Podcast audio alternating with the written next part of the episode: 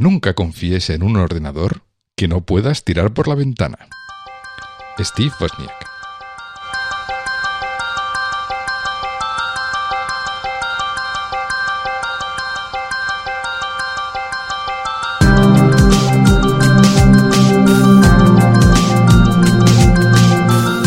Estás escuchando We Developers, el programa hecho por desarrolladores para desarrolladores, donde hablaremos de lenguajes, frameworks, herramientas, tecnología y todas las demás cosas que hacen tan apasionante el mundo del desarrollo de software. Mi nombre es José Antonio Blanco y hoy me acompaña Ramón Medrano. Hola Ramón, ¿qué tal estás? Bien, bien, buenas noches, buenas tardes o buenos días, cuando lo escuche la gente. ¿Cuánto tiempo hace que no decía esta frase? lo estábamos comentando antes de grabar, casi, casi tres años.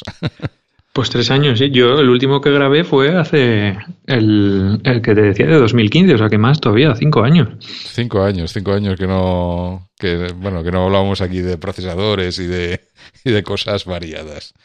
Sí, nada, sequía total. Sí, y bueno, hay que mm, si, si hemos vuelto, eh, ya le podéis dar todo el mérito a Ramón porque el hombre ha insistido por activa y por pasiva hasta que al final ha conseguido sentarme aquí delante del micro y nos hemos puesto a grabar, ¿no?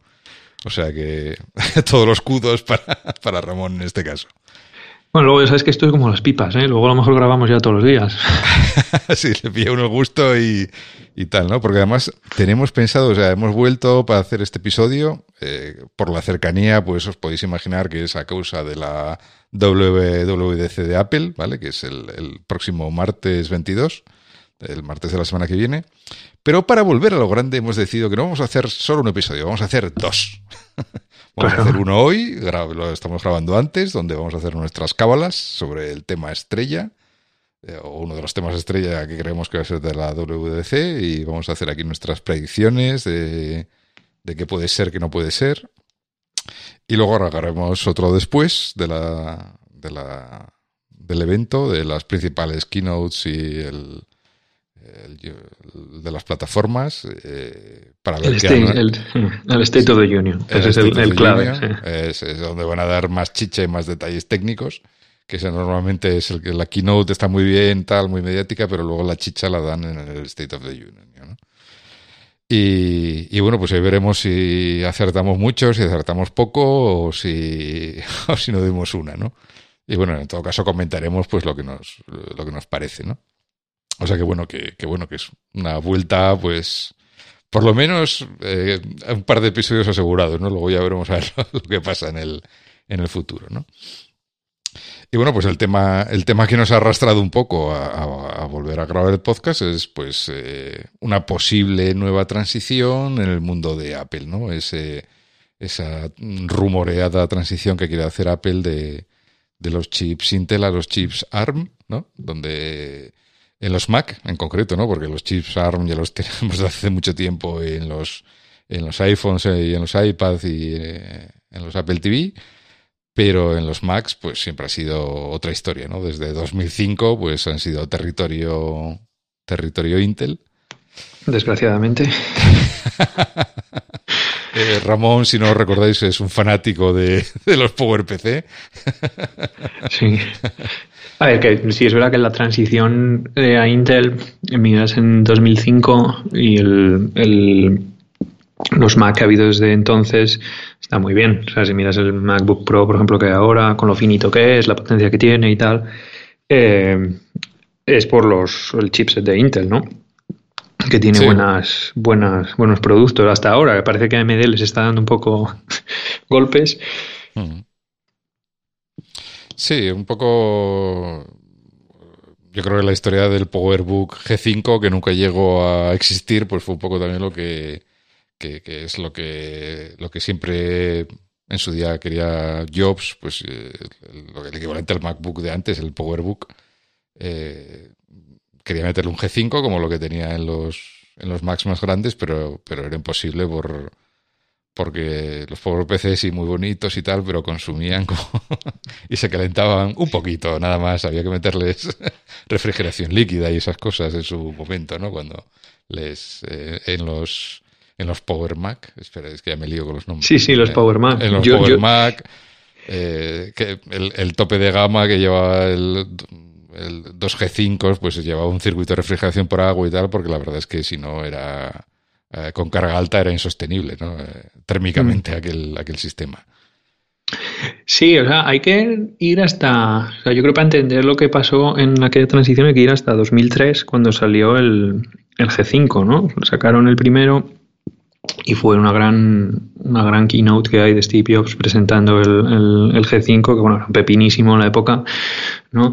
Era, eh, si lo comparabas con el G4, era eso, ¡buah! un avión, ¿no? Y tenía doble procesador, la caja nueva que habían presentado y tal, ¿no?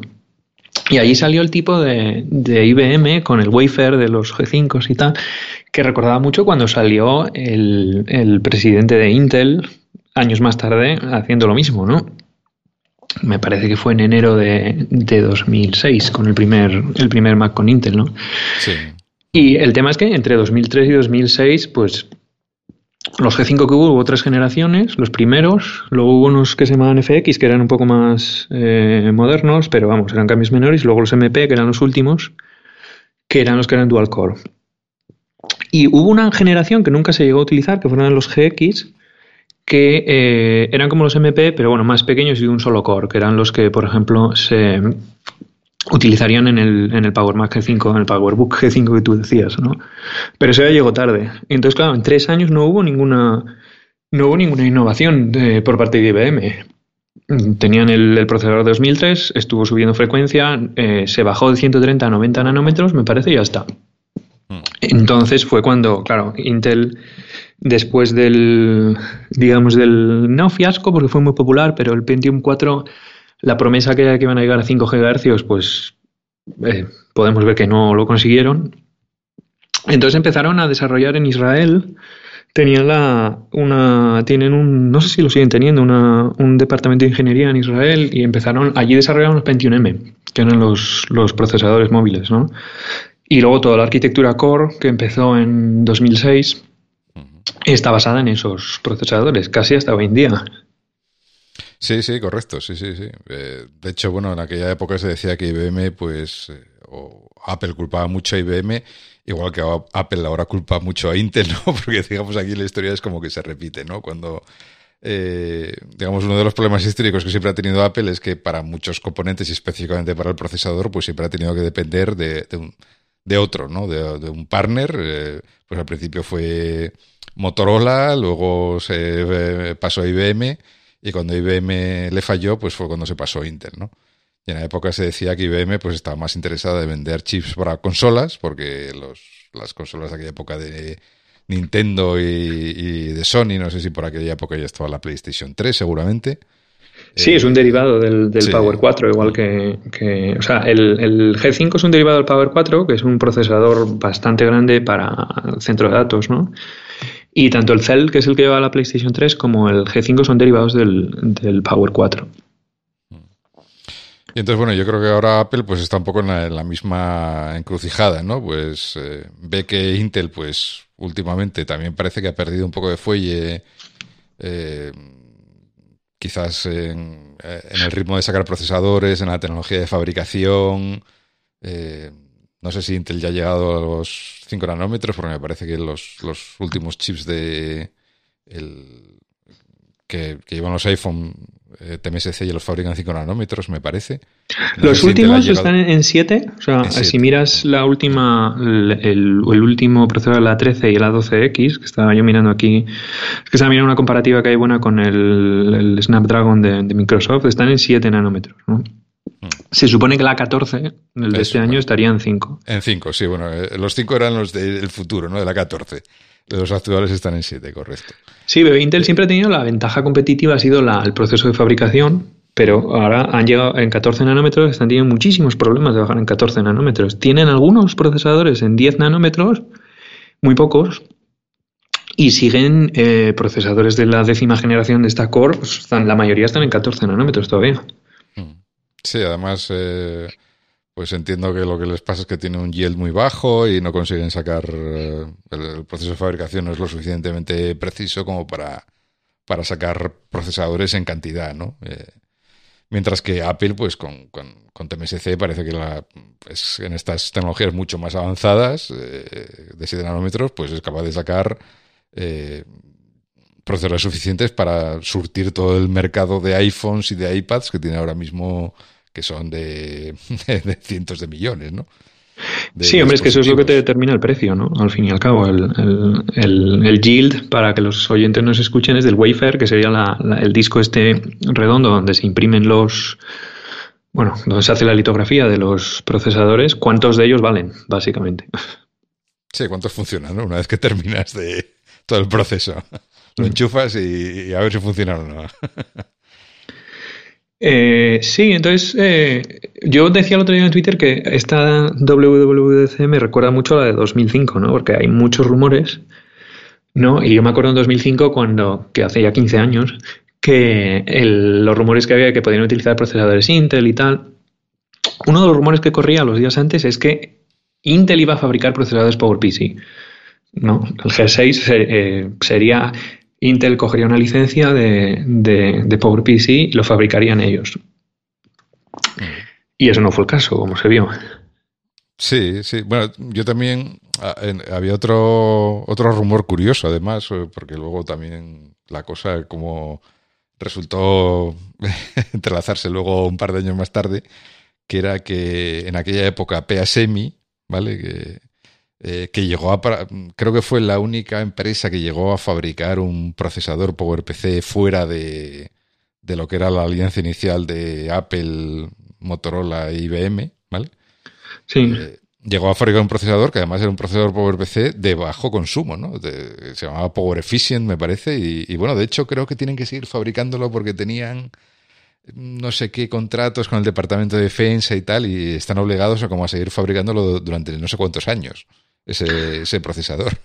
Sí, esa fue una esperanza que había, pero claro, luego en 2007, eh, Apple compró esa compañía en 2008, me parece, 2007, ¿no? Entonces, todos esos ingenieros son los que luego desarrollaron todos los chips A-X que tenemos ahora, la A10, la A9, desde la A4, ¿no? Hmm. Esa compañía la compra, la compra Apple, pero el problema es que cuando están haciendo transición a Intel es una startup. Entonces no tienen capacidad de fabricación. Sí, sí, sí. Además es curioso porque es una startup especializada en PowerPC, no en ARM, ¿no? O sea, tuvieron que dar el salto porque luego de lo que ha hecho PSMI o, o lo que quedó de PSMI dentro de Apple ha sido especializarse en, hacer diseños sobre ARM, no sobre PowerPC. Sí, a ver, es que el ARM, eh, para ir cogiendo un poco el hilo, es eh, ARM era una empresa británica, ¿no? La compra hace unos pocos años, eh, ¿cómo se llama el holding este japonés? SoftBank. SoftBank, sí. Y tú con ARM lo que puedes hacer son dos cosas. ARM no fabrica nada, solo crea eh, propiedad intelectual, ¿no? Y, tú puedes licenciarles pues, el ESA, que es el, el, API, ¿no? El Instruction Set Architecture, que sería yo quiero fabricar un procesador con instrucciones ARM y ya tú haces el core, ¿no? Eso es lo que hizo Apple. Desde. O sea, el A4 todavía me parece que tiene un derivado del Cortex y luego desde más adelante ya es todo, todo custom, ¿no? Incluso las, las tarjetas gráficas. Y otras, otras empresas, como por ejemplo Qualcomm, lo que hacen es licencian también los, los cores. Tienen unas implementaciones de referencia, que son los Cortex. Pues el último es el 78, me parece. Y tú lo, simplemente lo puedes modificar y demás. Y luego eh, necesitas una, una, foundry que te los, que te los fabrique, ¿no? Parece ser que TSMC está fabricando pues, la mayoría de ellos hoy en día, tanto que van a abrir una, una fábrica en Estados Unidos. Y así empezó Apple, pero los, o sea, el, conjunto de, ingenieros, digamos, la división de semiconductores que tienen, yo creo que es eh, fundamentalmente lo que compraban de PASEMI en, en 2008. Sí, sí, sí. Bueno, yo creo que ese fue como el núcleo de, diseñadores que luego han ido produciendo, pues cada vez le han ido pillando el tranquillo y cada año, pues mm, cada iteración le dan una vuelta más al tema y, y, siempre, siempre un poco desde ese punto de vista de, de conseguir mucha más potencia, pero siempre con, un, con ese, eh, ese mantra de, del bajo consumo, ¿no? que parece que siempre ha sido un poco el, el, tema, lo que buscaba PSMI en su momento, ¿no? conseguir hacer por PCs de, de muy bajo consumo, ¿no? en comparación con lo que se hacía, lo que tenías con IBM. Sí, bueno, es que es la pared en la que se dio, por ejemplo, eh, Intel cuando se termina con el con NetBurst, que es la, microarquitectura del Pentium 4, fue por el, por el consumo, o sea, por la densidad de, de energía, ¿no? Y si estás viendo ahora los problemas que está teniendo Intel es el proceso de fabricación, pero bueno, eso al final es una densidad de, de potencia, ¿no? Eh, que es por lo que, por ejemplo, AMD ahora en estos últimos meses o, este último año está sacando los Ryzen y tal, es porque han sido capaces de utilizar el, proceso de fabricación de TSMC. Eh, de todas maneras, pese a que hay muchos paralelismos con la transición de, 2005, o sea, hay que darse cuenta que ahora estamos justo antes de la keynote de la WWDC de 2005, con los rumores, ¿no? Eh, yo creo que esa es completamente distinta, ¿no? Porque el, en 2005 pasaban de tener una, una arquitectura, digamos, personalizada, si quieres, porque básicamente de, procesadores de consumo, Apple era el único usuario de PowerPC, ¿no? Y pasaron a, utilizar, digamos, el mainstream, que era x86, y ganaron en el camino tres cosas, ¿no? Que es, primero, eh, más potencia y tal en relación a lo que era el G5 de la época ganaron el poder compararse directamente con los PCs, ¿no? Porque tú decías, bueno, pues yo tengo un Xeon W, no sé qué, no sé cuánto, y vas a Dell y puedes ver un computador, o sea, un PC con el mismo procesador, ¿no? Sí, sí, claro.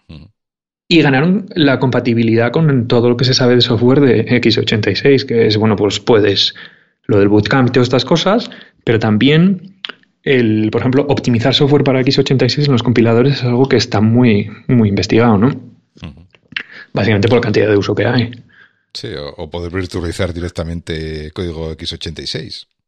Claro. Es otra, es otra cosa que, que también te puedes dejar por el camino, ¿no? Que no solamente por virtualizar, no sé, cosas tipo Parallels en Mac o VirtualBox, sino cosas tipo Docker también al final, ¿no? Sí, bueno, ahí influye un poco más también el, la arquitectura del software, ¿no? Porque en, el, en en Docker en, Linux utilizas namespaces y tal, pero bueno, efectivamente es mucho más eficiente que, emularlo. Y ahora lo que estamos es una transición que es al revés. ¿no? Efectivamente, vas a perder pues, la capacidad de ejecutar código x86 directamente, ¿no? Luego vas a tener portátiles que, o el Mac Pro, por ejemplo, si lo quieres como el paradigma, que no vas a tener una una comparación directa ¿no? con lo que sería un, una, workstation de, Dell o de HP o lo que sea. ¿no? Eh, y luego vas a pasar a tener, vale, si ARM es una ESA que está muy extendida y demás, pero la implementación es solo tuya. Digamos, la implementación de los cores, no, yo no veo a Apple licenciando ahora cores de, ARM para los escritorios con la solvencia que tienen haciendo los suyos propios, ¿no? Entonces es bastante curioso el, el, que vayan a hacer esto. Mm, es verdad que lo llevamos oyendo durante unos cuantos años, de que va a haber portátiles con ARM, ¿no? Sí, bueno, o, eso es lo que... Eh, porque yo creo que también la gente tiene la percepción de que, que, tampoco sé hasta qué punto es cierto, ¿no? De que si es un portátil con ARM, pues la batería te va a durar el doble. Hombre, yo entiendo que el procesador seguramente es una una de las bases importantes en el consumo de batería de un portátil, pero no es la única tampoco. O sea, no sé hasta qué punto un procesador que consuma la mitad, no creo que sea multiplicar por dos la batería exactamente. No, no sé. No, hombre, yo creo que en, lo que son los portátiles, por ejemplo, yo ahora te estoy aquí grabando con un MacBook, el, de 12 pulgadas, ¿no? El hardware que tiene hoy en día Apple, yo creo que tiene una, solvencia y tiene una superioridad al resto de la competencia que es, muy clara. O sea, si ves el, ya no solo los chasis y tal, pero si ves el, por ejemplo, el procesador del iPhone nuevo, la 13, puedes estar viendo que un A14X para un portátil o el iPad Pro y demás primero tiene más rendimiento por thread que, el equivalente de Intel ya. Tiene más rendimiento por thread, estuve comprobando en el, en el Geekbench en los resultados. El, iPhone 11 Pro, si comparas el rendimiento por en single thread del iPhone 11 Pro, de la 13 y del, atención, eh, del procesador de 28 núcleos del Mac Pro, están a la par. Mm. ¿Vale? Claro, tiene 28 núcleos y pero tal. Pero en single thread, ¿no? O sea que ahí está el. el truco. Ya, bueno, el single thread, pero es que el rendimiento single thread es, el que es difícil de verdad. ¿Sabes? Porque hacer un procesador de 28 núcleos, por ejemplo, haces un, vamos a llamarlo P13, ¿no? De Performance 13. Y le pones 28 núcleos del, del de rendimiento del, del, A13. El A13 tiene dos núcleos de rendimiento y cuatro núcleos de, de menos rendimiento, pero digamos de bajo consumo, ¿no? eh, claro, estás hablando que puedes en el iPhone solo puedes tener un vatio o dos vatios ¿no? de, de, TDP, pero en un Mac Pro puedes tener 150. Sí, correcto, sí, sí. Ahí sí que, tiene, ahí sí que no tienes limitaciones de TDP. Claro, tampoco es lo mismo diseñar un procesador para un, para un móvil, ¿no? Para un de bajo consumo, una tableta o tal, o un portátil muy, muy fino, que para un workstation como el Mac Pro. Los rumores dicen, dice el Gurman este en Bloomberg, me parece que es. Sí, Bloomberg. Lo tengo sí, ahora está en Bloomberg, sí. Sí, que eh, van a hacer una migración completa, incluido el Mac Pro, ¿no? Entonces yo creo que esa es la clave, el Mac Pro. Eh, o la iMac Pro, si quieres, ¿no? Pero el, el diseñar un procesador de 150 vatios, sí es verdad que puedes empezar a apilar cores, pero hay muchas más, muchas más partes que son importantes, ¿no? Eh, hay muchas más cosas porque, porque además aquí hay otra diferencia también que yo creo es muy importante entre, entre 2005 y 2020, que es que en 2005 el, el Mac era el, el, producto principal de Apple, los ordenadores, ¿no? Pero ahora en 2020 no lo es ni de coña, ahora es un 10% de, del mercado de Apple o puede que incluso menos, ¿no? Eh, ahora, evidentemente, todo se lo lleva, pues, eh, los teléfonos, los iPads y tal, ¿no? Entonces, a mí me da la impresión de que mm, puedes eh, enganchar, o sea, aprovechando el esfuerzo que de diseñar un procesador para, eh, para tu producto estrella, para el iPhone, ¿vale? Pues puedes engancharte a ese esfuerzo y diseñar un procesador un poco más tal para el, para el iPad, el iPad Pro, y otro un poco más tal todavía para, para un Mac de escritorio, ¿no? Pues vamos a poner un MacBook, un MacBook Air, un Mac Mini, un iMac, ya me empieza a chirriar un poco, ya igual ya tendrías que poner más encima de la mesa, ¿no? Para empezar a... que seguramente se puede hacer, ¿no? Pero... Mmm, según vamos subiendo de, categoría hasta llegar al Mac Pro, vas teniendo menos, menos y menos usuarios, ¿no? Evidentemente la gente se comprará mucho más un MacBook que un, iMac y muchos menos un iMac Pro y muchísimos menos un, Mac Pro.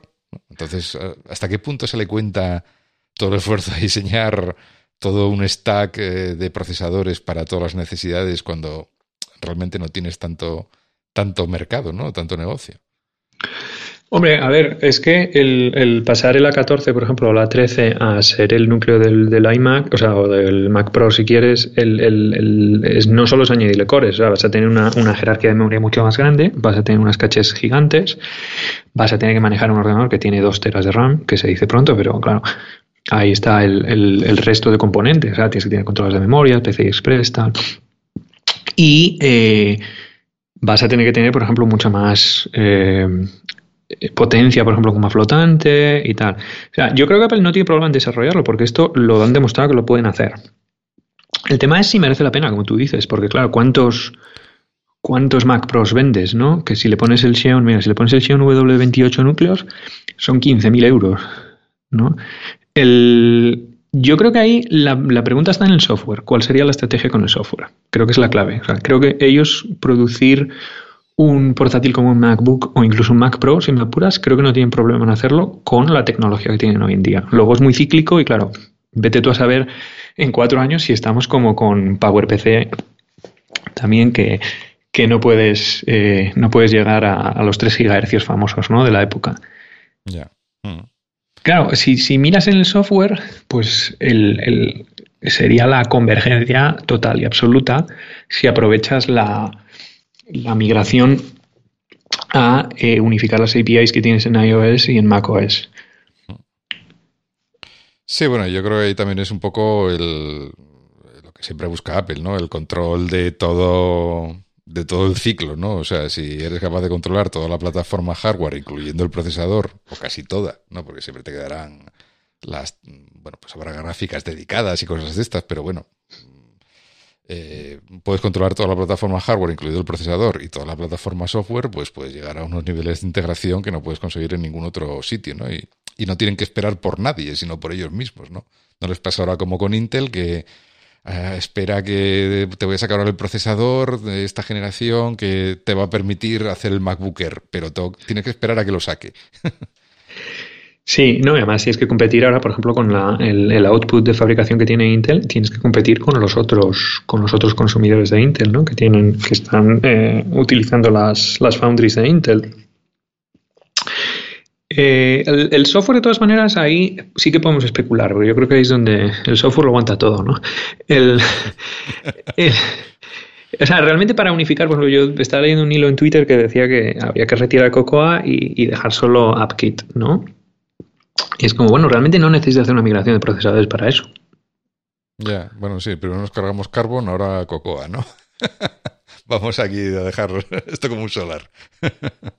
Hombre, es verdad que si ves, eh, yo estuve mirando código fuente que escribí hace ya unos años y tal, y ves código fuente, por ejemplo, en Swift UI y tal, y sí que se nota que, que, está vieja ya esa API. O sea que llegará el momento que la tengan que retirar. Sí, sí, no, ese momento llegará, sí. Y quizás hasta ahora pues tampoco se atrevían mucho porque hasta Swift 5 pues estaba todo como muy inestable. Ahora a partir de Swift 5 pues parece que ya han conseguido cierta estabilidad en el AVI, ya tienen una base sólida y ya pueden empezar a construir hacia arriba, ¿no? Y seguramente pues otra de las cosas que veremos en el, en el WWDC pues será la, la evolución de su UI, que eh, entiendo que será eh, porque por las opiniones que tienen más o menos todos los desarrolladores, pues de momento es para cogerlo un poco con pinzas y para experimentar, como, como la primera iteración de todo, y que en esta segunda, pues se supone que ya será ya una herramienta un poco más potente para construir aplicaciones ya de verdad, no, no para hacer experimentos.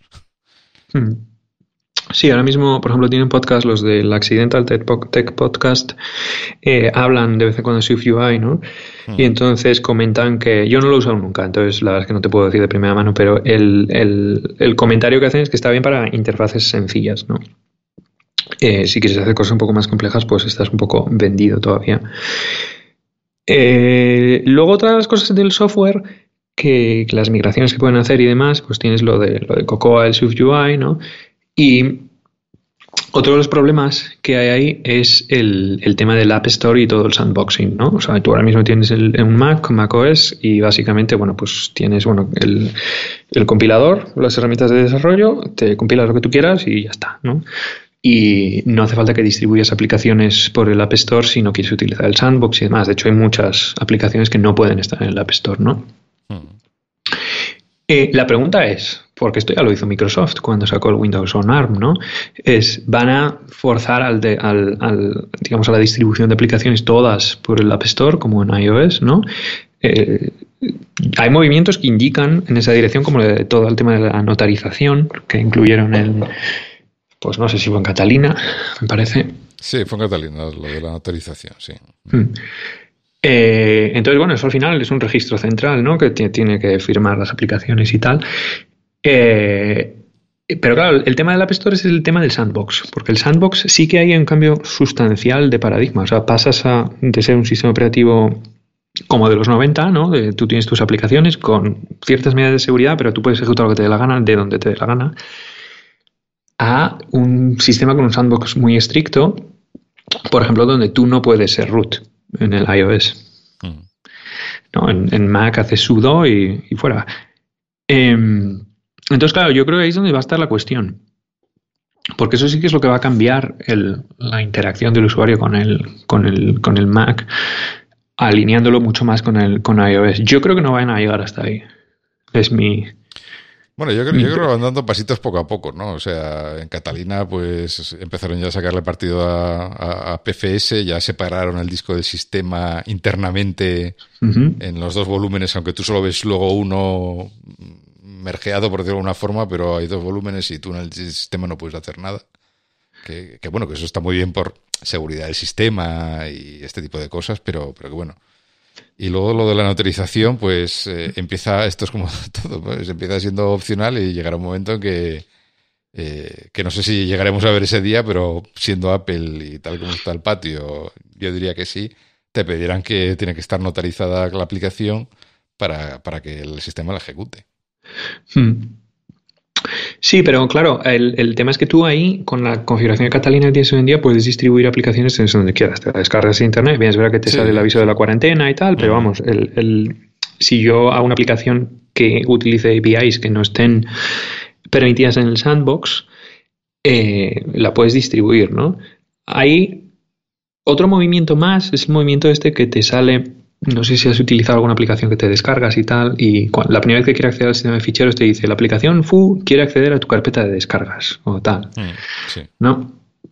Eh, eso básicamente es hacer un sandbox eh, incremental, ¿no? Al principio está con el sandbox completo y luego según quieres salirte del sandbox pides eh, autorización al usuario para ir abriéndole puertas, ¿no? afuera. Puede ser una, un punto intermedio, ¿no? Sí, bueno, aquí la cuestión es que te permitas abrir la puerta, claro. El, problema será el día que no te lo permita.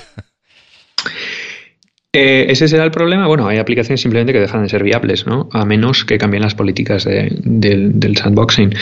El, otro de los comentarios que hay es, bueno, igual lo que hacen es lo que tú dijiste al principio, el decir los, ordenadores o los productos de consumer tienen un, procesador ARM y tienen un modelo como iOS con todo el sandbox estricto y demás. Y luego la parte los, los MacBook Pro, si quieres, o el Mac Pro, eso siguen con Intel y siguen con el modelo anterior. ¿no? Eh, eso lo vimos en, en, Windows, cuando sacaron Windows for ARM, la primera vez, ¿no? Eh, no tenía Win32. Bueno, sí, tenía, pero no lo podías usar, ¿no? Es, que Microsoft hizo ahí una cosa rara porque primero sacó, eh, para ARM, sacó una cosa que se llamaba Windows RT, que era una cosa, literalmente. Una cosa. No era, no era una versión completa de Windows, sino que era una versión de Windows eh, adaptada para que corriera en ARM y que efectivamente solo podía, eh, solo podía ejecutar aplicaciones de la Store de Microsoft, ¿no? y no tuvo mucho éxito la cosa porque en, eh, lo comentábamos antes, en el mundo, en el mundo Microsoft es un poco ciencia ficción pretender que la gente compile para más de una plataforma, ¿no? Eh, mm. es, factible, pero no hay mercado, la gente no, le interesa, ¿no? Entonces, ahora, que creo, además creo que es un ejemplo interesante, en, eh, hace relativamente poco, en la última batida que le dio Microsoft a las Surfaces y al Surface Book y todo esto, sacó un producto que es la Surface Pro X, ¿vale? Que es un, bueno, un cacharro bastante interesante de, especificaciones y tal, que lleva un procesador ARM, ¿vale? Eh, y que ejecuta, es capaz de ejecutar aplicaciones de ARM 32 y de ARM 64, pero también es capaz de ejecutar aplicaciones de x86 de 32 bits de forma nativa, entre comillas, haciendo just in time, no sé cómo llamarlo, translation, forma entre el código x86 y el, y el, y el ARM64 para ejecutar de forma con una penalización del rendimiento, evidentemente, porque el proceso de JIT siempre en traducir, aunque luego lo caché y todo lo que quieras, pero el, proceso de traducir las instrucciones de una plataforma a otra, aunque el API subyacente sea igual, el API de Windows sea nativo en ARM, pero bueno, lo que es la traducción de las instrucciones siempre te va a llevar a una penalización del rendimiento, ¿no? Y, bueno, yo por lo que por los comentarios que hay, pues no funciona mal, o sea, funciona bien, puedes ejecutar, pues yo qué sé, Photoshop de 32 bits, eh, aunque no tengas una versión nativa para ARM, pues lo puedes ejecutar a una velocidad mm, realmente razonable, ¿no? Una vez que ya eh, la caché ha calentado y todas estas cosas, pues funciona razonablemente bien, ¿no? Y se supone que en el año que, el año que viene, pues ya van a, también, porque de momento solo ejecuta aplicaciones de 32 bits de x86, el año que viene sacarán este, esta especie de Rosetta, porque es un poco lo que hacía Rosetta en su día, en la transición de Intel, eh, lo van a sacar para x64, ¿no? Para, para procesos de 64 bits. Y yo entiendo que Apple, pues, no sé si era algo similar también a este, a lo que hizo también con, con PowerPC y con Intel en su día, ¿no? Con Rosetta, de, de hacer esa transición más sencilla, pues haciendo un transpilador entre plataformas para poder ejecutar eh, aplicaciones Intel mientras, eh, eh, no sé, si volvemos a los fat binaries, a tener más de una plataforma en cada ejecutable, no sé, es un poco, estas transiciones siempre son complicadas, ¿no? Sí, bueno, en, lo que hizo Microsoft fue en Rosetta, sí es verdad que lo de, no transpilar o transcompilar el, el, el, AMD64, ¿no? Por ejemplo, eso es un, un poco deal breaker, ¿no? Eso no creo que Apple lo haga así. Eh, ellos, una, una, cosa que sí que hicieron bien con lo de PowerPC es que presentaron un roadmap muy claro diciendo, esto va a tardar 18 meses, aquí está el kit de desarrollo y las aplicaciones existentes tienen el, el, Rosetta y para migrar no solo es recompilar, sino que, que si estás en, en, Carbon, por ejemplo, Carbon ya no existe, ¿no? que eso fue lo que la alargó muchísimo el, proceso para Photoshop o el Office, ¿no? Mm, en, Microsoft lo que ha hecho es básicamente eh, tienes el, otro extremo, ¿no? Que es, que es el, decir, bueno, tenemos este producto con ARM y básicamente no tenéis que hacer nada. Es decir, ahora no es lo del Windows RT, ahora tienes el Win32, tienes todas las APIs, ¿no? Con, con ARM. Entonces, si quieres desarrollar una aplicación para ARM nativa, pues es lo mismo, la recompilas y ya está. Se supone, luego no siempre es lo mismo, ¿no? Pero la recompilas y ya está, y si no, te la transcompila el sistema, ¿no? Entonces, en principio, no tienes tampoco ningún incentivo para, migrar tu, aplicación, sobre todo si es un monstruo de estos eh, como el Photoshop. Sí, sí. Ahí, pues, eh, cuando eh, digamos que cuando compras un dispositivo de esos, sabes que seguramente las aplicaciones de Microsoft, el Office y todo esto, pues sí va a venir compilado nativamente para, para, para la plataforma ARM pero otro software, pues ya sabes que vas a tener una penalización de rendimiento ahí, ¿no? Sí, sobre todo si es algo intensivo. Apple va a tener que ofrecer un, Rosetta. O sea, no puedes eh, sacar un producto. O sea, no puedes. Primero, no puedes sacar un producto y decir a partir de ahora solo es ARM y el resto de, software que hay no lo puedes ejecutar porque eso es como dejas vendido a todo el mundo, ¿no? Claro, no, eso es un eh, suicidio. Tampoco puedes poner un roadmap de decir esto va a durar 18 meses y no va a haber compatibilidad con x86 en los nuevos productos, ¿no? Porque realmente si estás anunciando esto ahora, lanzas el primer producto eh, que no sea un kit de desarrollo, ¿no? El primer producto de masas, pues si quieres por hacerlo como lo mismo que PowerPC en enero, eh, claro, técnicamente estás dando seis meses a los desarrolladores para hacer una para recompilar, ¿no? digamos, y adaptar el, software. Entonces, una, una capa de, de traducción la vas a tener que tener. Eso creo que es impepinable. Luego depende cómo quieran hacer la transición. Si es una transición solo de procesador, esa es fácil. Con todo lo que lleva de trabajo y tal, esa es fácil porque al final si no tienes que cambiar APIs es recompilar y depurar y tal, ¿no? Si van a hacer una transición en la que van a juntar cosas, por ejemplo, van a reemplazar Cocoa con AppKit, claro, ahí ya la cosa cambia. Y además es más difícil que con Carbon, porque ahora hay mucho más software escrito en Cocoa, que es todo, ¿no? Mm. En Carbon era, bueno, pues había en 2005, pero al final lo importante era Sota Caballo Rey, porque era el Office, Photoshop y las aplicaciones de Adobe, fundamentalmente. Entonces, claro, si juntas esas dos transiciones en una, eh, pues sí, ahí tiene un coste mayor, claro, y vas a alargar la transición mucho. En cualquier caso, técnicamente las puedes hacer por separado. ¿no? También se puede haber hecho por separado la de Carbon, pero técnicamente puedes decir, bueno, hacemos una transición de, arquitectura y luego podemos hacer una, digamos, podemos retirar Cocoa por separado, ¿no? O hacer, puedes hacer una o las dos. Sí, a mí me, uh, o sea, a mí lo que me parece es que eh, en, este, en este caso para transicionar, para dejar atrás Cocoa, ¿no? Que Cocoa es un API básicamente nativo para BFTC, ¿vale? Entonces, eh, hay muchas... Eh, eh, hay muchas funcionalidades que están todavía en ese API, aunque yo creo que desde que ha sacado Swift, Apple ha ido, digamos, sacando más y más funcionalidades nativas en librerías nativas de Swift, ¿vale? Que ya no requieren ese, esa objetivización que tienen que, hacer en algunas llamadas, ¿no? Eh, todavía tienes que invocar al API antiguo de OBJTC, tienes que hacer el puente entre SIF y, y para hacer la llamada y el retorno, etcétera.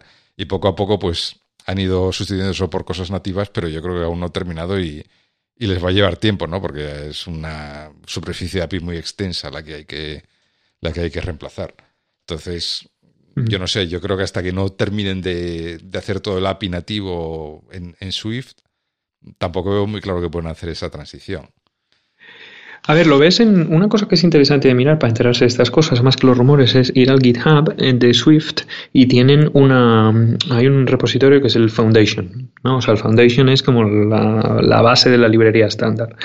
En, tradicionalmente, cuando se usaba Cocoa, tú tenías Foundation y tenías Core Foundation. Core Foundation era una cosa que podías utilizar directamente con Carbon y tal, y era una implementación específica de macOS, ¿no? Y luego Foundation pues lo aumentaba un poco y tal y tenías una API como más flexible y tal para utilizar aplicaciones de, de Objective-C.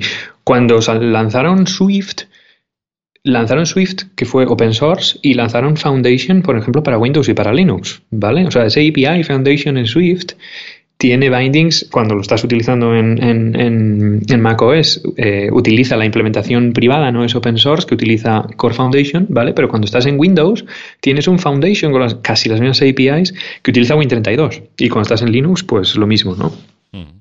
Entonces ahí estás viendo cómo están desatando, digamos, Foundation del lo que sería el core de las APIs del, del sistema de hacerlo más portable. ¿No? hacerlo open source es una forma excelente de hacerlo, ¿no? Porque si te aseguras de que, de que va a funcionar en... Haciéndolo funcionar en cualquier plataforma, te aseguras que lo desatas del todo, ¿no? no, no arrastras ninguna... no heredas... Eh, eh, no sé cómo llamarlo, no arrastras ¿no? la suciedad del pasado, ¿no? Sí, bueno, y el caso es que en Linux, por ejemplo, Swift tiene soporte eh, para x86 y Power este, ARM seguro. Y creo que creo que hay gente que lo lo, lo, compila para, PowerPC incluso, el, Swift, ¿no? para hacer herramientas de servidor y tal. Sí, de, hecho, había un interés. Mm, de hecho, creo que a estar metido IBM. IBM pues entra y sale de esta historia a ratos porque entró, dijo que iba a apoyar Swift eh, on server para hacer desarrollos de backend en Swift de forma nativa tal y luego plegó velas y dijo que, no, que no, que no le interesaba. No, no, no me llega a enterar porque perdió el interés porque creo que estaban eh, invirtiendo en un, en un componente que se llama Vapor, me parece, que es, eh, digamos, como para hacer la parte servidor desde, desde Swift y, que habían estado invirtiendo, pues poniendo esfuerzo y desarrolladores en, mejorar ese componente y que un día dijeron que cerraban el grifo y que hasta luego. y la verdad, pues que fue como un golpe, ¿no? De, pues a esto de Swift como plataforma, como herramienta multiplataforma, mejor dicho, ¿no? Eh, pues se ha quedado un poco otra vez en el mundo, en el mundo Mac solamente. Sí, bueno, es que es difícil encontrar tracción, por ejemplo, para el desarrollo de backends en el servidor y tal. Es complejo porque hay muchos, más que los lenguajes, casi importa más los frameworks, ¿no? Para, para desarrollar aplicaciones de servidor y eso Swift todavía pues no está, no está ahí.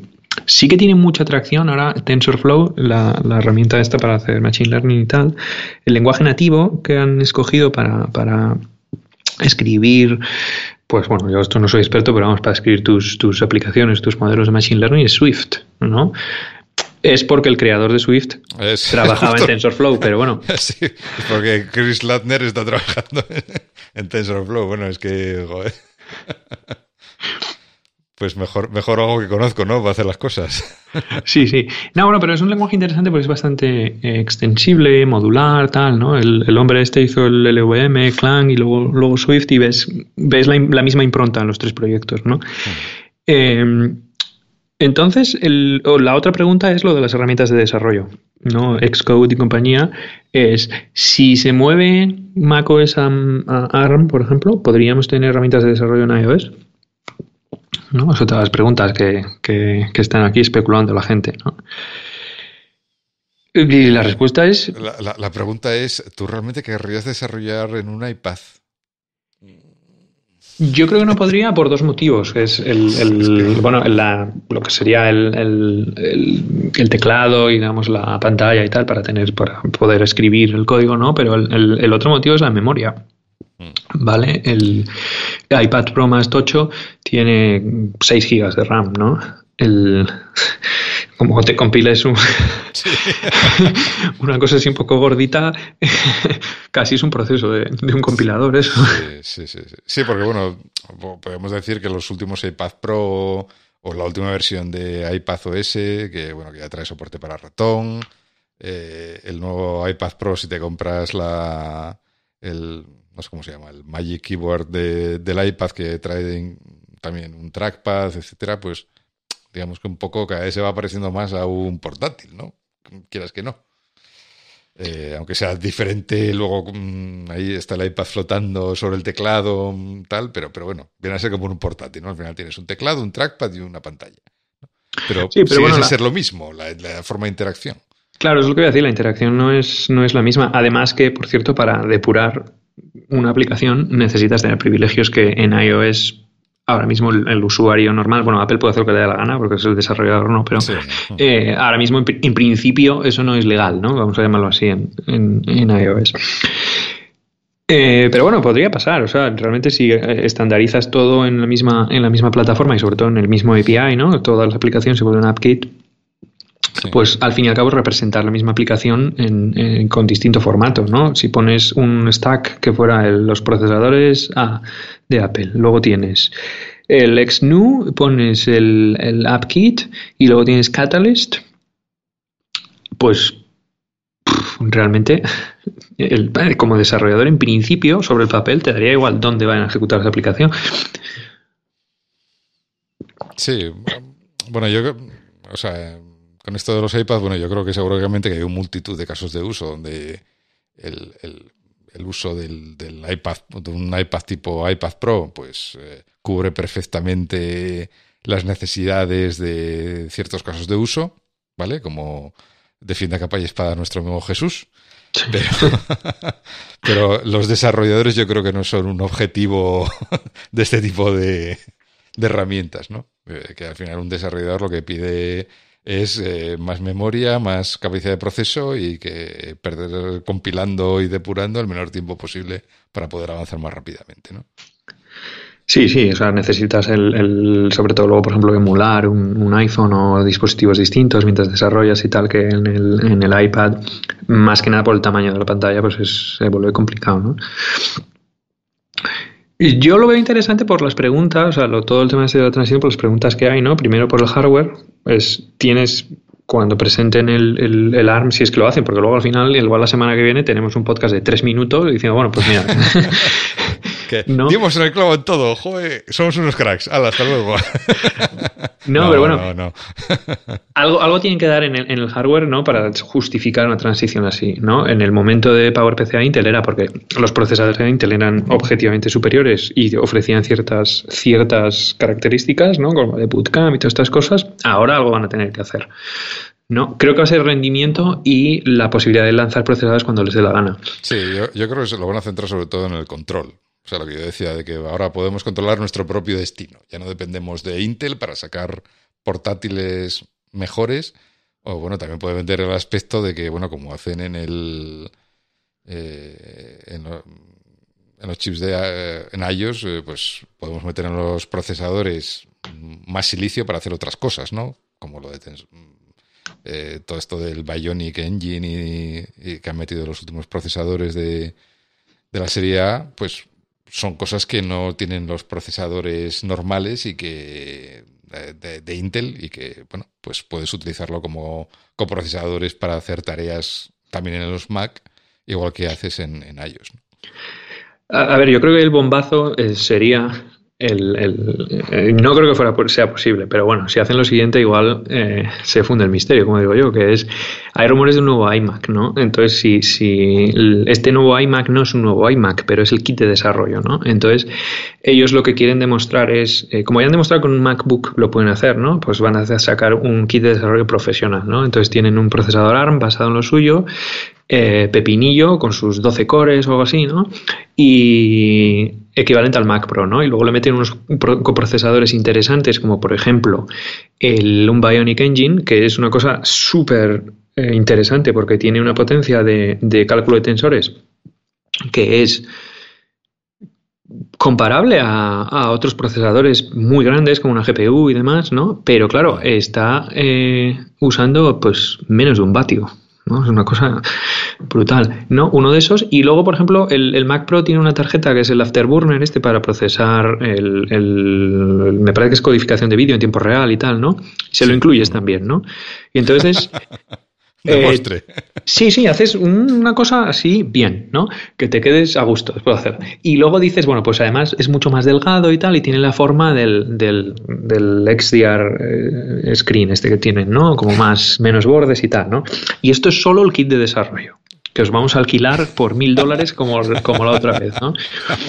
Yo te recuerdo, te recuerdo que la, última vez, en el 2005, el kit de desarrollo era una cajita de un Mac Pro, del, o del Power Mac, o de que era el antiguo rallador de queso y tal, con una placa base ahí super cutre, metida De, de, con un Pentium 4, me parece que tenían en aquella época. No era, no era ni siquiera un core, porque todavía no los tenían creo que era un Pentium 4 lo que llevaba ahí metido y, estaba muy lejos de, ese sueño húmedo que me estabas contando, ¿no? Las venden en eBay por una pila pasta esas, las porque nunca, o sea, las alquilaban, ¿no? Decían, son mil dólares y luego las tienes que devolver, pero nunca las pidieron de vuelta. Pero ese, ese...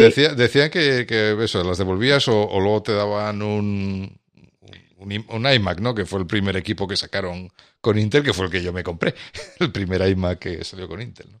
Cuando di el salto a Mac.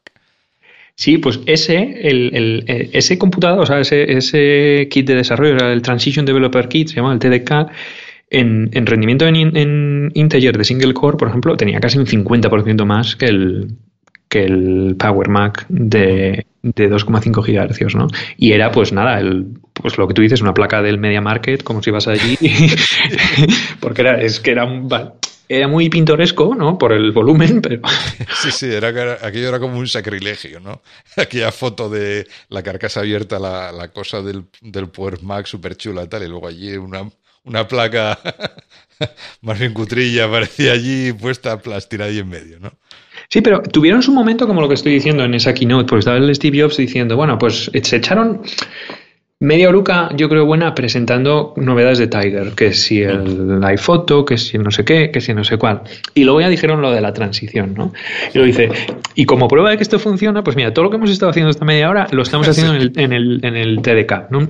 en una máquina de estas. Sí, sí, era... Eh, sí, el, el, OS 10 está, está viviendo una doble vida y tal. Sí, bueno, pues... Eran era las presentaciones que hacía Jobs en aquella época, vamos. Sí, la de, la de la presentación del G5 está muy bien porque se ve que el hombre, el, lo que sería internas de los procesadores no manejaba mucho y decía, bueno, es que esto yo no sé lo que es, decía en 2003, ¿no? Yo esto no sé lo que es, pero está muy bien. pero corre que se las pela.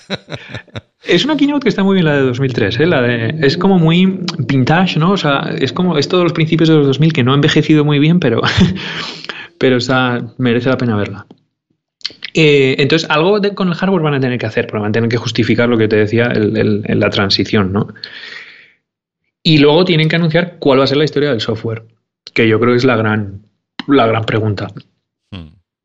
Sí, porque yo, a ver, yo sinceramente no creo que hardware, yo creo que esto va a ser también un poco como la anterior transición, ¿no? O sea, hardware definitivo no lo veremos hasta 2021. O sea, yo creo yo, ¿eh? No sé, es algo que se saquen de la manga aquí eh, no, pues 15 años después somos más eficientes y te lo damos mañana ya el, el, iMac o el MacBook Air con el procesador ARM. Eh, tampoco tiene mucho sentido.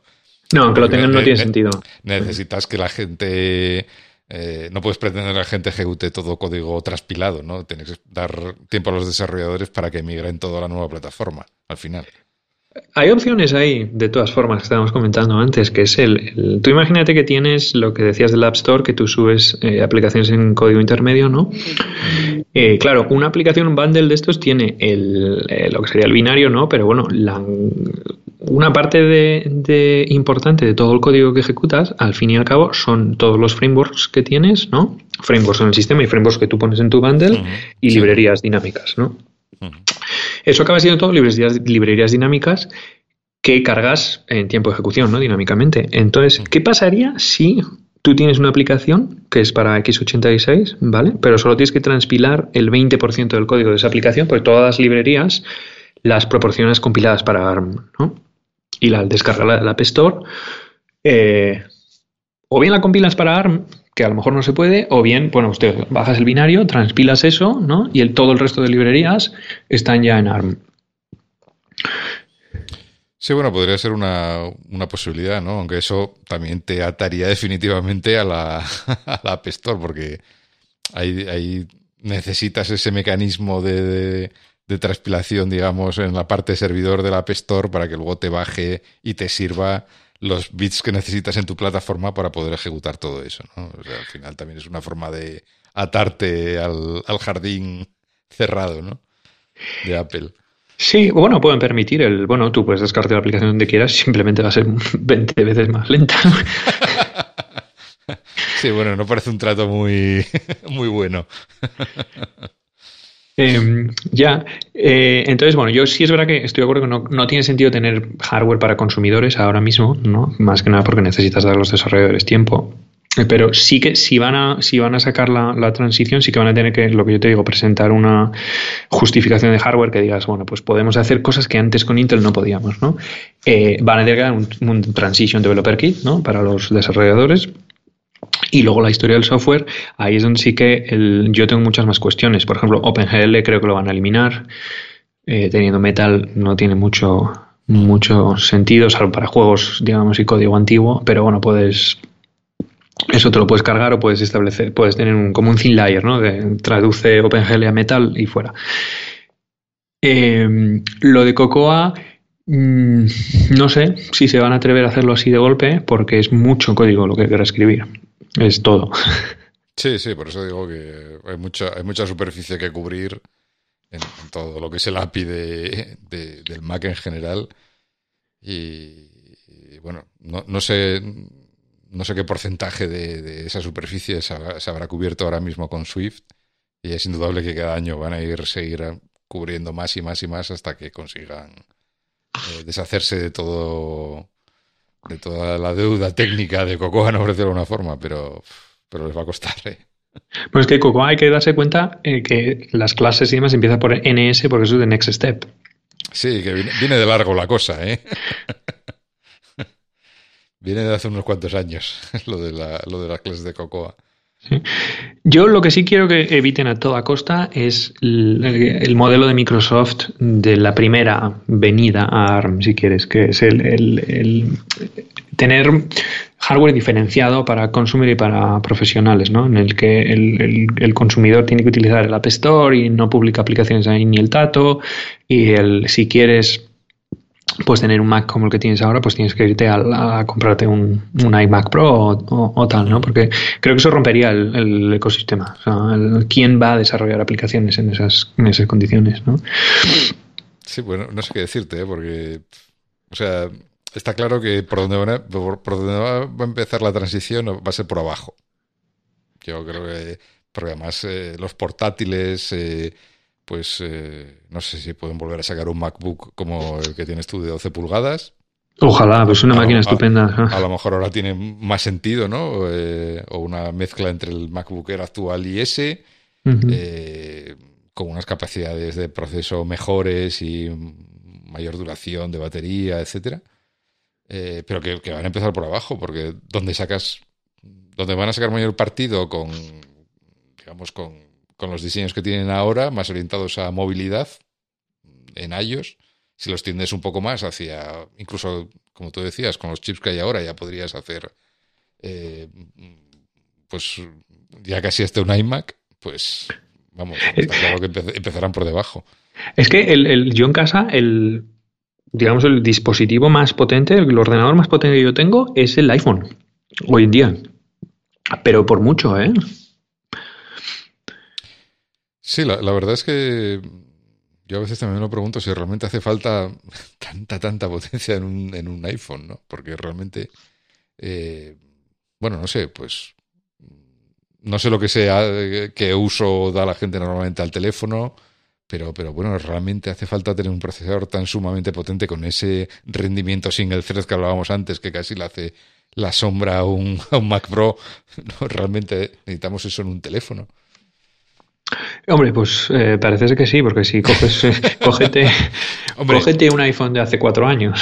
No, bueno, y claro, sí, está muy bien. Luego, cuando te haces, eh, cuando quieres hacer el, los efectos de la fotografía computacional que se llama ahora, pues ahí realmente eso, se necesita la potencia, ¿no? Porque te hagas esas fotos tan bonitas hmm. en cualquier condición de iluminación o te desenfoque el fondo y tal, pues ahí realmente es donde seguramente se exprime la potencia de, del procesador, ¿no? Pero, pero bueno, fuera de esos casos de uso, yo creo que la mayoría de las aplicaciones no necesitan tampoco tanta tanta potencia, ¿no? Eh, ya, pero si miras lo de la fotografía computacional que dices, ahí, ahí es, yo creo que es donde está la clave de la diferencia, ¿no? El, el, eh, ahí no estás utilizando la potencia bruta de cálculo que tiene la CPU, estás utilizando los chips especializados que le han puesto, ¿no? Que solo los tienen ellos, claro.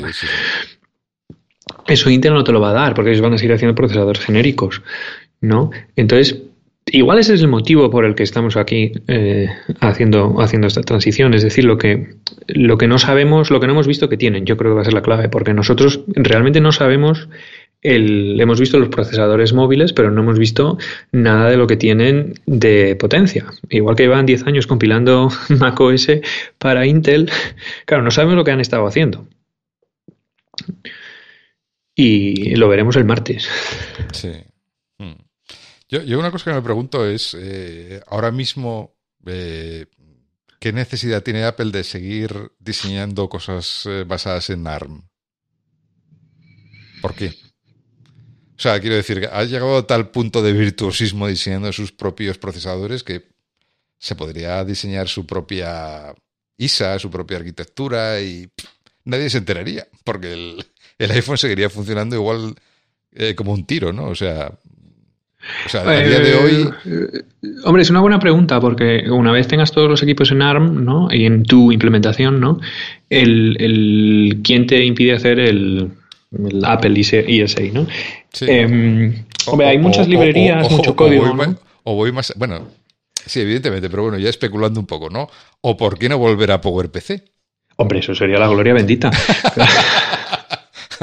tú imagínate ahora que puedes diseñar, dices, bueno, pues tú dices, mira, PC PowerPC es una arquitectura mejor orientada a equipos de escritorio que ARM, que está más orientada a móviles, ¿no? Y ahora con toda la experiencia que tengo de diseñar chips de bajo consumo, por fin puedo construir un procesador PowerPC que se adapte a mis necesidades tienes el Power 9, toda esa base que hay ahí, ¿no? Pero el ya, pero ahí estás, tendrías que migrar a PowerPC los, los iOS también, que a mí me parece muy bien, pero eh, quiero decir, si vas a hacer una transición de una arquitectura, claro, vas a transicionar a que sea todo igual, ¿no? Ah. No, no, no tienes, yo no veo, no, veo la necesidad, o sea, está claro que los dispositivos móviles ya funcionan en ARM desde, el principio y pueden seguir funcionando en ARM el, el tiempo que necesites. Yo lo que veo es que ahora mismo el problema lo tienen en los equipos de escritorio, que tienen esa dependencia con, con Intel y, que les arrastra y les retrasa y, Intel se lleva una parte importante de los beneficios porque los chips, mm, cuanto más potencia, más caros son los chips y más margen se queda Intel que es margen que no se queda Apple al final. No, no, sí, claro. O sea, la integración vertical al final lo que haces es tener menos riesgo, ¿no? Y, y, el, corte de beneficios que te mete Intel, pues ese no lo tienes que, no lo tienes que distribuir, ¿no? Claro. Entonces quiero decirte que yo me podría, en teoría, Apple ahora mismo podría coger los equipos de escritorio y llevarlos a la arquitectura X o la arquitectura Z, por decirlo de alguna forma, y si da el soporte para que las mm, hacer la transición correctamente de Intel a Z, mm, en teoría no debería suponer mayor problema que pasar de Intel a ARM. Hombre, eso tiene dos ventajas, ¿no? Tiene la desventaja de tener dos arquitecturas, que ya la hemos tenido por décadas, ¿no? Mm. Pero tiene dos ventajas, que es primero el menos corte de beneficios, porque no tienes que licenciar el, el, el ISA de ARM, ¿no? Es tuyo, sí. ¿no? Y eh, la otra ventaja que tienes es que, eh, o sea, si tú miras un manual de programación de un procesador de Intel o de ARM, es un ladrillo muy importante de lo que el 70% es simplemente legacy. Básicamente, ¿no? Es, si miras el, el ISI de ARM, tienes el ARM 6, el ARM 7, el Thumb. Tienes lo del el, Yacel y el, Thumb. Yacel, sí, o sea, los ARM también tienen historia ahí como para modos de ejecución y de tal que bueno, de hecho, incluso creo que. Bueno, eran los árboles, ya es que ya me estoy liando. ¿Cuáles son los que podían cambiar de. o eran los PowerPC, los que podían cambiar de, Endian a Vigendian? Ambos, ambos. Los PowerPC originales eran solo Big Endian, ¿no? Y luego los PowerPC, o sea, el Power 6 me parece, o el 5, el siguiente al G5, el 5 me parece ya incorpora lo del cambio de Endianness, ¿no? Y ahora por defecto son Little Endian. Pueden cambiar, pero digamos, la, la, el Endianness principal es Little Endian. En ARM también lo puedes hacer. El Endianness principal es Little Endian, por eso migrar de Intel a ARM para ciertas librerías de imagen, por ejemplo, y cosas así, es más fácil pues no tienes que revisar el bugs de Endianness, pero los puedes poner en Big Endian si quieres. Sí. Sí, sí, bueno, o sea, esto ya es un poco terreno de especulación, ¿no? De que eh, realmente yo creo que ahora Apple podría estar en una posición si quisiera. Otra cosa es que económicamente te interese sacarte de la manga una arquitectura entera y, hacerla desde, desde cero prácticamente. Pero, pero yo creo que ahora con el expertise que tiene en en, todo lo que ha hecho estos años con la serie A, se podría sacar de la manga lo que, lo que quisiera. Sí, es que, a ver, la serie A muchas veces, bueno, es el procesador del iPhone tal, no sé qué, pero es que yo creo desde 2015 ya, la última vez que grabamos el, último de procesadores móviles, ya se veía. el, ahora mismo tú coges un Qualcomm, un Intel o lo que sea, y para el mismo envelope es que no tiene nada que ver. O sea. Sí, sí, sí, es que no, le, no hay color, sí, sí. Mm, claro, no puedes comparar el Xeon W de 200 vatios con el procesador del iPhone, tienes que nivelarte, ¿no? Eh, ya ves, Intel hace unos cuantos años, yo me acuerdo que lanzaron unos procesadores móviles, los Atom y tal, para móviles o tabletas y no llegaron a no llegaron prácticamente a nada. Mm. ¿Podría hacer eso Apple, tener su ESA? no sé, ¿eh? igual, ¿eh? Bueno, yo los veo muy capaces, ¿eh? si se ponen. Al final, es, lo que te digo, si controlas todo el stack, o sea, te escribes tú el compilador, es más, ya mm, optimizas la ISA para, mm, para el compilador de Swift, ya está. Ya no me hace falta más, ya hasta el procesador va optimizado, sin nada de legacy, sin gaitas eh, ni historias que, que soportar, ¿no? Hombre, a ver, eso la es que yo no lo había pensado, pero sí que sí que es una bombita importante por el, por el, tema del. O sea, a ser el problema de que para ARM, para Intel y tal, se conoce mucho el. Por el DSI no solo es el conjunto de instrucciones, ¿no? También te dicen las expectativas que hay de, de qué instrucciones pueden ir una detrás de otra, donde hay barreras de memoria, donde se sincroniza, tal, ¿no? Entonces hay mucho conocimiento de optimización para eso el, para Intel, por ejemplo, el compilador de Intel es famoso por, por las maravillas que hace con el código. Mm, eh, si inventas un ESA nuevo, tienes la ventaja de que lo haces desde cero y puedes hacer un ESA diseñado en 2020, que no hay ninguno. tienes el RISC-V, por ejemplo, es el, eh, una cosa más moderna y tal, pero bueno, está pensada más para eh, procesadores. De momento, lo que no lo implementas para procesadores de microcontroladores y tal, ¿no? Veremos a ver si eso despega. Eh, pero bueno, lo puedes diseñar desde cero para 2020. Eh, claro, ahí tienes luego el, problema de la optimización y luego tienes el problema de la, de la el aprendizaje, digamos, para todos los desarrolladores, ¿no? Porque, bueno, pues si quieres hacerte un Photoshop para ese, ese nuevo y tal, pues esas aplicaciones tienes que depurar muy a bajo nivel y tal, entonces, bueno, se vuelve costoso. Sí. Hmm. Sí, pero bueno, eh, quiero decir, si han hecho algo así, pues eh, habrán empezado a hacerlo hace cinco años ya. Hombre, una transición así, esto lo tienen que efectivamente desde hace cinco años. Mira, la última vez que grabamos ya lo tienen que estar pensando. Ya, ya, lo tienen que tener encima de la mesa, ¿no? Los, los primeros diseños, ¿no? Y, y, luego empezar a trabajar a partir de ahí, ¿no? Hombre, está claro que, por ejemplo, el. Hombre, pues lo que es eh, macOS, seguro que en los laboratorios de ya no voy a decir, vamos a decir Cupertino, porque el Apple Park está todavía en Cupertino. Pero eh, seguro que siguen, igual que antes compilaban el, el Mac OS para todas las plataformas, pues lo siguen haciendo, ¿no? Eh, incluyendo a, ARM y no sé si PC. Supongo, siempre puede, puede, que sí, ¿no? Por, por probar, ¿no? Eh, o sea que está claro que eso también eh, es una medida de seguridad para asegurarte de que si tienes que pegar un salto a otra plataforma, estás convencido que tu sistema operativo no va a tener problemas de, saltar de una plataforma a otra ni de transición, ¿no? Así de forma más o menos inmediata, ¿no? O sea, que tienes controlado todo. Eh, digamos que no hay una dependencia, nada que te ate una plataforma dada y que puedes saltar rápidamente, entre comillas, a otra.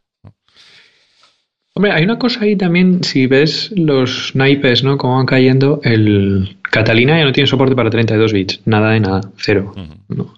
Eh, el siguiente versión, la 16, se llame como se llame, no va a tener soporte para extensiones de kernel tampoco.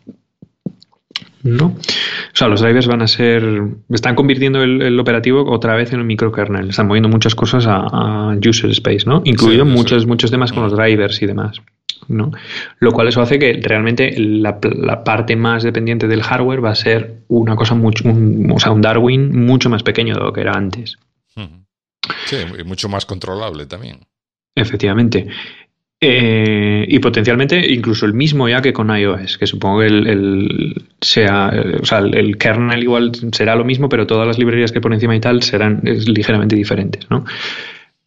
Em, si tienes un ESA propio, realmente puedes optimizarte desde microkernel mucho para tu, para tu arquitectura. ¿Qué ganarías ahí? Hombre, pues tienes que, necesariamente tienes que ganar mucho rendimiento o mucho performance per watt, si quieres, ¿no? El rendimiento por, porque quites, por ejemplo, mucho espacio de, de, transistores que estás gastando en, en compatibilidad hacia atrás. Eh, tampoco sabemos los procesadores AX cuánto son de compatibles con, con, digamos, versiones anteriores de la, de la ISA de, de ARM, ¿eh?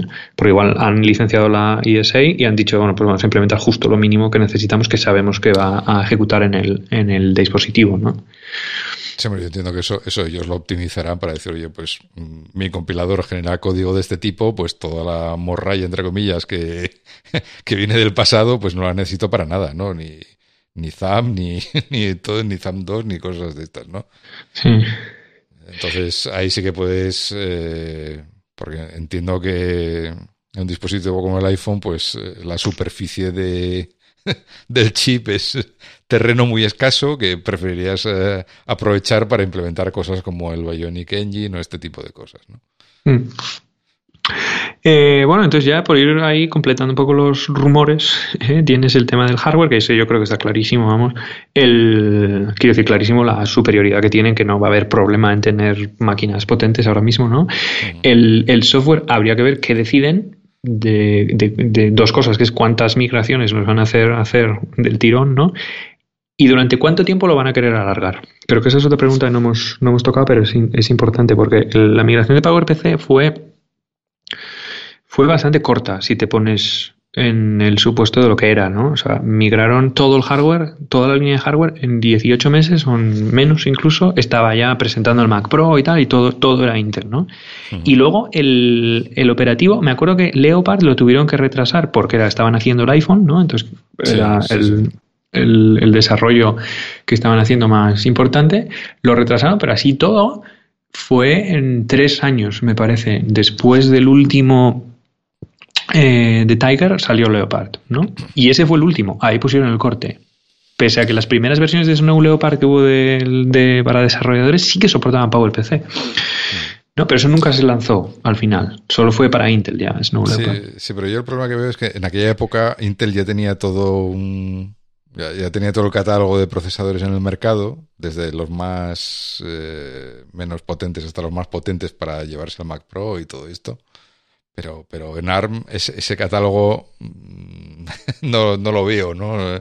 A partir de la iMac Pro es donde me empieza a flojear a mí un poco la cosa, ¿no? Eh, sí, es cierto que hay alguna startup, eh, todavía estaba leyendo ahora, que eh, no recuerdo el nombre, pero, pero la mencionaba el Jean-Louis Gasset, este que estuvo también en Apple hace, hace tiempo, eh, que es, ha sacado un chip ARM con 80 cores o una cosa así y vamos, que le, se me, está a la par de un Sion a la mitad de TDP, ¿no? Claro, a ver, ese es, el argumento. Yo creo que ahí es donde está el argumento, ¿no? Y si una startup puede hacer eso, imagínate con, el, con los recursos que tiene Apple que pueden, que pueden llegar a hacer, ¿no? El, el, o sea, el llegar a hacer un Mac Pro con ARM yo creo que no va a ser, no va a ser tanto problema. Luego tienes el, tema de la expansibilidad y tal, pero bueno, eso es hacerlo compatible con PCI Express y todas estas cosas para que puedas poner tu hardware y, y aquí para ti es pues gloria, ¿no? Mm, Lo de la duración que decía yo de la transición es claro, tienes aquí dos, dos opciones, ¿no? La haces corta, ¿no? Y cortas el, soporte de los Mac con Intel rápido, ¿no? Para forzar, bueno, desarrolladores que se muevan, tal, quitar el, todo lo que sea el Rosetta de turno, todas estas cosas, ¿no? Claro, ahí pues tampoco hay derecho al que se ha comprado el Mac Pro el año el mes pasado, que se ha gastado 50.000 eurillos. De nada, una minucia. Que le quites el soporte, por ejemplo, en dos años, o que le dejes en, en, bolas, digamos, en, con actualizaciones de sistemas operativos, pues el año que viene ya le quitas ¿no? el, soporte. ¿no? Pero claro, cuanto más lo alargues en el tiempo, también menos incentivo tienes para, para, para hacer las cosas. ¿no? hacer las migraciones que, requieras y demás.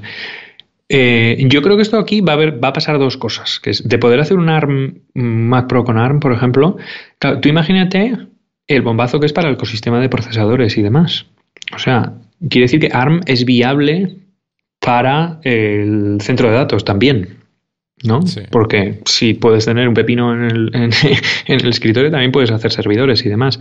Si el argumento es que tiene la mitad de TDP, Sí, en el centro de datos sí que es importante ahí, porque además el, eh, en, un, servidor de un centro de datos sí que es todo procesador lo que estás consumiendo, básicamente, ¿no? O sea que el TDP significa que te puedes mm, bajar la factura de luz a la mitad. Claro, ¿no? Imagínate la densidad además que puedes llegar, ¿no? Claro, claro, Y eso sí que es un problema, o sea, si, si para Intel, donde tiene el, el digamos, el, el, mercado principal es el tema de los hyperscalers, estos Google, Microsoft, tal, ¿no? Mm.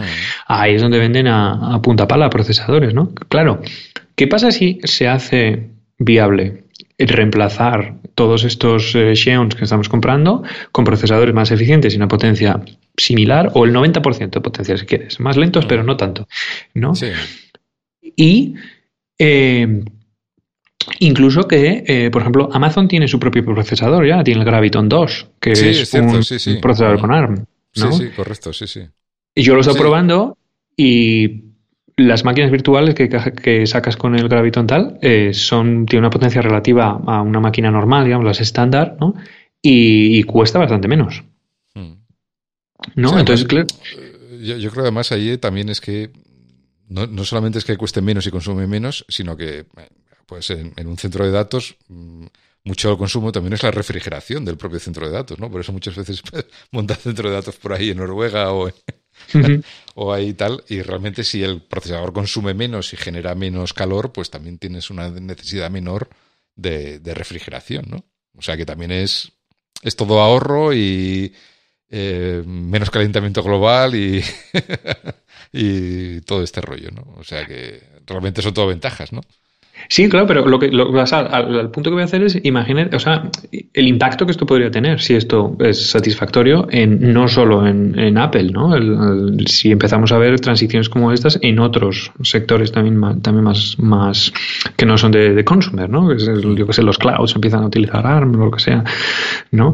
Entonces, eh, yo creo que está súper interesantísima esta, esta WWDC. Hay que verlo en directo, ¿eh? A las 7 de la tarde, el 22, que si se pierde el minuto. Fíjate, una cosa que me pregunto, que me, pregunto yo de la, de la keynote, porque bueno, una parte, si habéis visto los keynotes de Apple, pues una parte importante de la keynote es el público, ¿no? Porque está todo el rato ahí, vitoreando y tal, cada vez que anuncian algo y tal. Y, y, no sé, pues si no, si no hay ese tal, pues no va a ser lo mismo, no sé. Va, yo creo que van a tener empleados ahí. Sí, yo creo que sí. Van a poner ahí empleados, eh, sí, así, sí, ya no, sí, así, sí, ya no, y que monten un poco de bulla ahí cuando anuncien algo para, para tener ese feeling de, de keynote, ¿no? Porque si no, esto como, es como el fútbol sin público, ¿no? Es como, va, no es lo mismo. Sí, y luego la tercera pata es lo que te decía yo, el, el, en mi opinión, o sea, tienes el tema de lo que va a ser la transición del software, cuál va a ser el plan y demás, cuál va a ser el, hardware que vas a tener ahí y luego lo tercero va a ser un poco el, el, consumer, ¿no? Cuando van a sacar el, hardware para poder para poder empezar a comprar, ¿no? Los, los eh, usuarios normales, normales y corrientes, ¿no? Entonces, claro, ahí depende de lo que le presenten. Si le presentan un Mac que es eh, básicamente lo mismo, con la misma interacción, tal, pero distinto procesador, bueno, pues tampoco tiene, vale, cuando lo renuevas, lo renuevas y ya está, ¿no? Si lo que van a hacer es cambiar el modelo de interacción para los usuarios, ¿no? Es decir, van a potenciar más el tema de Catalyst y todas estas historias. Em, claro, ahí sí que podemos estar viendo que a lo mejor sí que va a haber una renovación ahí en masa, ¿no? de, de, Max, incluso a lo mejor crece la cuota de mercado y tal, si, si ofrecen algo que, tiene un factor diferenciador con lo que hay ahora, ¿no? O tú miras la Surface y todas estas cosas, pues sí, ha evolucionado, incluso el Mac OS también ha evolucionado, pero yo, enciendo el, Power Mac que tengo con Leopard y es más o menos lo mismo, no, sí, puedes seguir trabajando en lo que estabas, en lo que estés haciendo, ¿no? Con eso te, te basta, ¿no? Por decirlo de alguna forma. Sí, pero quiero decir, lo usas y no, no, tienes que aprender a usarlo. Vamos, que es lo misma, la misma, la misma cuestión, ¿no? Entonces, el, y si es verdad que cuando te compras un iPad, pues bueno, te tienes que, es sencillo y tal, pero bueno, te tienes que aprender a usarlo, cómo hacer la multitarea, todas estas cosas. Es, una, es un paradigma distinto. Eh, ¿Esto va a cambiar o no? Pues no lo sé. Yo creo que sí. Sí, bueno, sí, el paradigma del iPad es, es bastante distinto, ¿no? Yo, por ejemplo, eh, no sé, no sé, creo que lo leía todavía por algún día por Twitter de eh, quién es capaz de hacer los gestos de multitarea bien a la primera, ¿no? en un iPad yo soy incapaz, ¿no? Eso es como escribir un, comando de tar a la primera vez. sí, normalmente me sale la pantalla flotante de Safari cuando no quiero, siempre. O sea, nunca, cuando quiero sacarla no soy incapaz de sacarla, pero cuando no quiero, allí está, ¿no? Entonces, tal. Y luego otra, bueno, otra cosa es el sistema de ficheros y tal. Eh, un saludo a nuestro amigo Alberto también, para mm. saludar aquí a todo el mundo. Eh, pues también es una limitación importante. Entonces, bueno, eh, yo creo que eso es otro paradigma orientado a otra forma de, trabajar que, que, no sé si llevaría, trasladaría exactamente a un, a un ordenador de escritorio, ¿no? Por un ordenador de escritorio esperas otro tipo de, interacción, o, eso es lo que estamos acostumbrados ahora, ¿no? Vete tú a saber. No, bueno, yo, yo creo, o sea, no me refiero a que cambien el tema del teclado ratón, ¿no? Digamos, eso, eso no. Me refiero más a lo que es para desarrolladores, el, el qué tienes disponible para hacer una aplicación. Vale, tú ahora, pues básicamente si te haces una aplicación, coges la documentación y tienes ahí APIs, pero a punta pala, y tienes todo el sistema de ficheros para ti básicamente puedes hacer lo que, lo que, lo que tú quieras, ¿no? Si empiezan a restringir todas estas cosas de alguna forma, ¿no? Pues sí que vamos a ver que va a haber aplicaciones que van a cambiar sustancialmente como, como son, ¿no? O sea, imagínate un, yo que sé, Chrome, por ejemplo, que le limiten la posibilidad de acceder al sistema de ficheros, lo que no puedan hacer el tema del multiproceso, historias de estas, ¿no? Eso cambia cómo, cómo, cómo funciona o qué aplicaciones puedes desarrollar y cuáles no.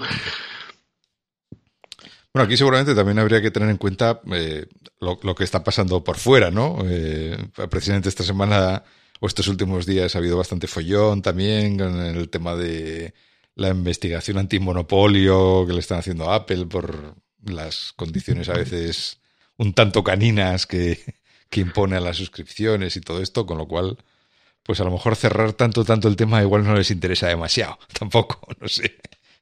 No, bueno, ahí, claro, hay que ver un poco los conflictos de intereses que hay, ¿no? De cada, de, obviamente Apple quiere maximizar el control que tiene la plataforma y tal, pero también, pues sí, es verdad que a veces hay, desarrolladores que ponen en Twitter algunas historias que son, joder, es que podrían tener un poco más empatía, ¿no? Casi son de terror, sí, historias de auténtico terror, ¿no? Que, además si luego lo piensas que el desarrollador a lo mejor come de eso, de que publiquen su aplicación o su update o lo que sea, pues a, mí, a mí me entra sudores fríos, ¿no? Si, mm. si pienso que me puede llegar a pasar eso a mí con una aplicación que a lo mejor es eh, mi principal fuente de sustento, ¿no? Y de mi familia, pues... pues sí, sí, eso hay que ver porque, por ejemplo, esa es la gran diferencia ¿no? que hay entre el iOS y macOS hoy en día. Es, bueno, si no te cabe en el App Store, pues la cuelgas en una web y, la vendes como te quieras. La pones en una, tu propio sistema de comercio electrónico y la vendes como quieras, ¿no? Que siempre es una,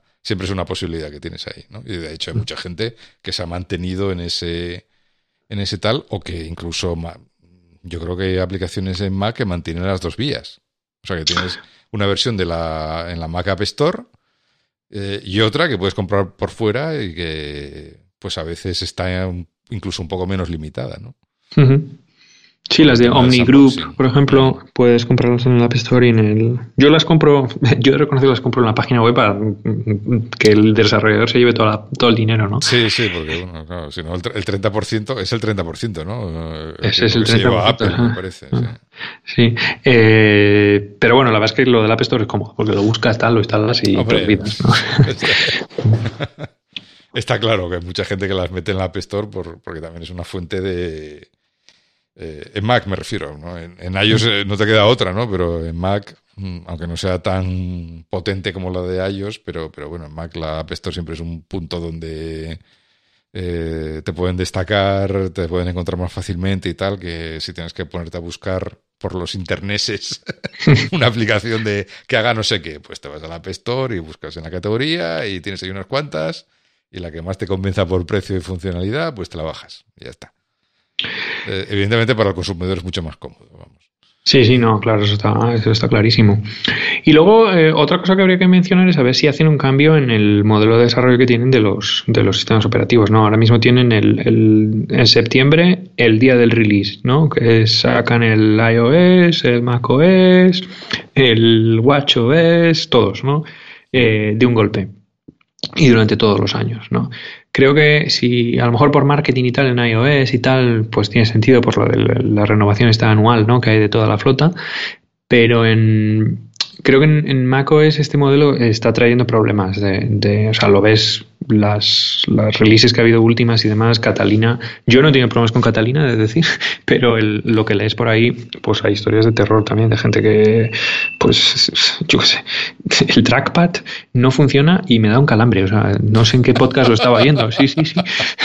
Ya castigo físico directamente, ¿no? Sí, o sea, unas cosas que... que, que, tremendas. que, y luego fallos básicos, por ejemplo, cuando lo lanzaron, no sé si fue Mojave, era el, fue cuando incorporaron, cambiaron el DNS a utilizar el MDNS Responder este del, de la implementación No puedes estar en 2017 o cuando fuera esto y lanzar un sistema operativo que no resuelva bien el DNS. es, imperdonable, vamos. Eh, son cosas básicas que, no, no te puedes permitir ¿no? Eh, lanzar. Y yo creo, yo creo que el, los equipos de desarrollo de, de, sistemas ¿no? Eh, tienen que buscar alguna forma de mejorar un poco la, lo del QA, ¿no? Lo del Quality Assurance, de cuando sacan los, los operativos. Eh, no puede ser, por ejemplo, yo siempre me espero instalar la versión nueva cuando sale la punto .1, ¿no? Hmm. Pero... Sí. Suele, ser una buena idea normalmente. Bueno, pero eso siempre es normal, pero bueno, un release así grande y tal, vale, bien. Eh, te esperas la punto .1 y tal, pero tampoco puede ser ahora últimamente. Había gente con problemas, por ejemplo, yo estaba hablando con un colega que utilizaba el Bluetooth y no sé qué historias, y en la 5 de Catalina pues cada 5 o 6 minutos el Bluetooth se le desconecta, ¿no? Y claro, si utilizas un teclado y un ratón, pues es un dolor porque estás escribiendo y, ¿no? y parece que se ha colgado o qué pasa, ¿no? y, ese tipo de cosas, por ejemplo, yo, creo, yo creo que sí que tendrían que poner un poco más de foco, ¿no? Eh, no sé si tienen que ir a un modelo de este, de lo del TikTok, ¿no? De, pues lanzamos el Leopard y luego el Snow Leopard y luego el Sierra y el High Sierra, ¿no? O hacer sí, en aquella época no les funcionaba tan mal, ¿no? De mejora estabilización, mejora estabilización y bueno, parece que así les iba un poco mejor. O moverse en modelo como tiene Microsoft, los rolling release, ¿no? Microsoft tiene el Windows 10 y cada dos veces al año parece que saca una actualización gorda con algunas cosas nuevas, ¿no? Hmm. Eh, estos podían pasar a moverse a este es el macOS, ¿no? Y no tiene versiones, sino que cuando veamos que hay que lanzar algo, pues le vamos a lanzar una actualización y, ya está, ¿no? Sí, sí, lo que tú dices, lo que hace Windows 10. Ahora es Windows 10 y punto.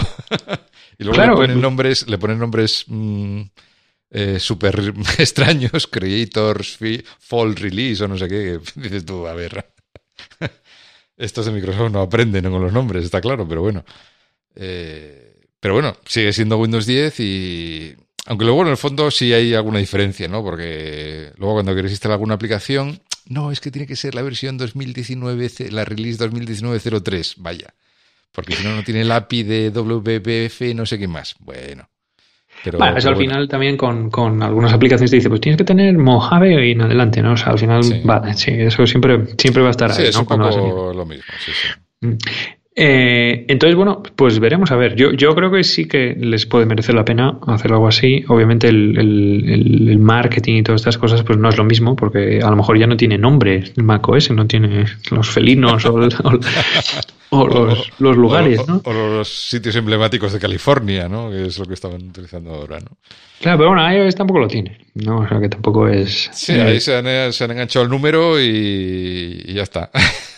Sí, y lo que sí que tienes que estas transiciones de software con un modelo de rolling release y tal, yo creo que son más fáciles porque puedes ir haciéndolas. Eh, o sea, tiene una ventaja y un inconveniente, que es más fácil para porque puedes hacer las cosas un poco más incrementales, ¿no?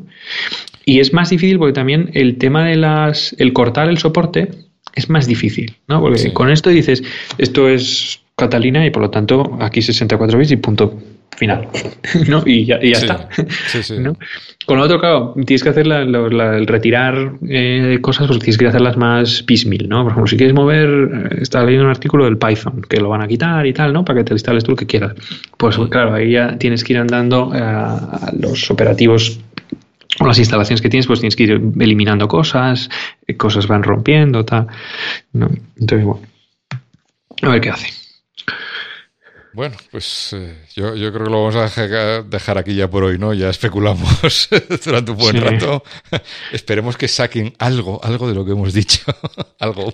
a ver, podemos hacer una porra si quieres para cerrar. A ver cuál va a ser. Una, ¿cómo va a una tarjeta de estas de bingo, ¿no? De... A, ver, yo te digo la mía, si quieres. El, yo creo que sí que va a haber transición. Yo creo que va a ser ARM también. Lo de un o PowerPC o una ESA propietaria, me parece que no. Con lo que se filtran los rumores, ya lo sabríamos, yo creo. Y eh, sí que van a presentar un kit de desarrollo. No creo que va a ser tan pepino como lo que yo dije. No, no, yo creo que tampoco. Yo creo que va a ser pues un factor de forma como un Mac Mini o algo así, ¿no? Para que puedas tener ahí. Y creo que sí que van a retirar APIs antiguos. Creo que Cocoa se nos va. Bueno, yo estoy a medias de acuerdo contigo. yo de los APIs antiguos todavía no lo veo muy claro. Eh, yo creo que falta un poco más de tiempo. Eh, yo sí creo que al final va a ser ARM, evidentemente, esto del PowerPC o de la arquitectura Z, pues es una especulación muy interesante a nivel teórico, pero, pero realmente no, no creo que les merezca la pena esa inversión de, de tiempo y dinero para... Por, no sé cuánto les cuesta la, la licencia de ARM, que supongo que tendrán la más, la más alta para poder crear sus propios diseños basados en, en la propia arquitectura y tal, pero bueno, no creo que les compense dejar de pagarla para llevarse su propia arquitectura, ¿no? Aunque bueno, deja de ser una idea así bastante interesante, ¿no? Es un punto de dependencia que tienen con los demás, ¿no? O sea, si miras todo el stack, va a ser eh, todo desde el silicon hasta el, el ARM, digamos, el, el ISI de ARM, es todo nuestro, el resto por arriba es todo nuestro y solo queda esa, esa, línea ahí. Yo, yo por eso me lo reservo, ¿no? Porque realmente si dices tú, no quiero el control de todo, pues, pues joder, ya que vamos a hacerlo, de todo, todo. o sea, ya paso de Intel, paso de ARM y paso de de, de, todo el mundo, vamos, si me monto yo me lo guiso, yo me lo como y, y, ya está. Pero bueno, aún así lo veo complicado, ¿no? En, papel es muy bonito y encajaría mucho, yo creo, también con la mentalidad de, Apple, ¿no? De, hacérselo todo de cabo a rabo, pero, pero yo creo que es complicado, ¿no? Y, bueno, sí creo que veremos, pues, eh, eh, yo creo la parte, no sé si es Swift UI o todo lo que acompaña a Swift UI, lo que presentaron el año de Combine y tal, yo creo que van a darle otra vuelta a ese modelo de desarrollo ya más unificado, porque el año pasado como que presentaron diferentes trocitos, diferentes componentes, pero está todo como un poco deslavazado todavía, ¿no? Está como prueba, programación reactiva, programación declarativa, tal. Yo creo que le tienen lo tienen que meter todo en un paquete un poco más integrado y, para que ya sea realmente un framework con la que puedes hacer cualquier aplicación. Hmm. Yo creo que eso sí lo vamos a ver, vamos. no, sí, sí. Eso, no es una predicción, ¿no? Eso es una, es una cuasi certeza. Sí, no, porque es la, evolución donde vas y vamos a ver el Catalyst 2, si quieres, o la evolución, ¿no? Que permita más convergencias y, cosas. Pero bueno, eso yo lo daba por descontado porque eso es el, el, o sea, se ve que es claramente el futuro de la, de la plataforma. Bueno, pues nada más, Ramón, te emplazo más o menos dentro de una semana a, volvernos a sentar, después de habernos visto la keynote, el State of the Union y alguna... Eh, puede que sea interesante incluso grabarlo un poco más tarde para que nos dé, porque seguramente harán alguna sesión más eh, focalizada en alguna de las tecnologías que, que seguramente sería interesante comentar. Sí, hombre, el State of the Union ese sí que va a estar muy majo este año. Todos los años, yo, yo me gusta más que la Keynote porque es más enfocado a los desarrolladores y explican más cosas, ¿no? Sí, sí.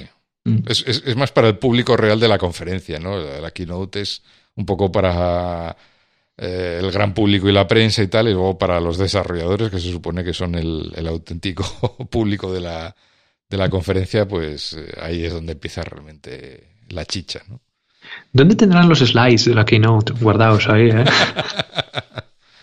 no, o sea, Apple últimamente no, no, se distingue precisamente por guardar muy bien los secretos, ¿no? Porque normalmente eh, todo lo que dice mm, este hombre, el de Bloomberg, ¿cómo se llama? Eh, Gurman. Mark Gurman. Sí, ahora hay otro que también ha salido, que no recuerdo cómo se llama, que también hace unas predicciones también como muy acertadas. Y, eh, Ahí sí que tiene nombre como coreano o tal. Ming, no sé qué. Sí, no sé. Hay, otro por ahí que también anda haciendo predicciones y tal, que casi está ahí opositando a ser el nuevo Gurman y tal. Pues, últimamente cada vez que dicen algo va a misa, vamos, dan en el clavo y, casi que te dicen hasta, hasta el precio, los colores y, y todo, ¿no? Entonces, bueno, pues eh, el secretismo de Apple últimamente deja bastante que desear, con lo cual, bueno pues eh, yo creo que todos estos rumores pues evidencian que hay algo detrás, ¿no? Pero bueno, veremos el, lo veremos el, martes. Veremos, veremos. Bueno, pues nada más por hoy. Muchas gracias Ramón por acompañarme. Gracias, gracias por volver a grabar. gracias a ti por insistir tanto. y nos volvemos a escuchar, pues eso, en una semanita, eh, después de la WWDC en el próximo episodio de We Developers. Venga, un saludo. Adiós.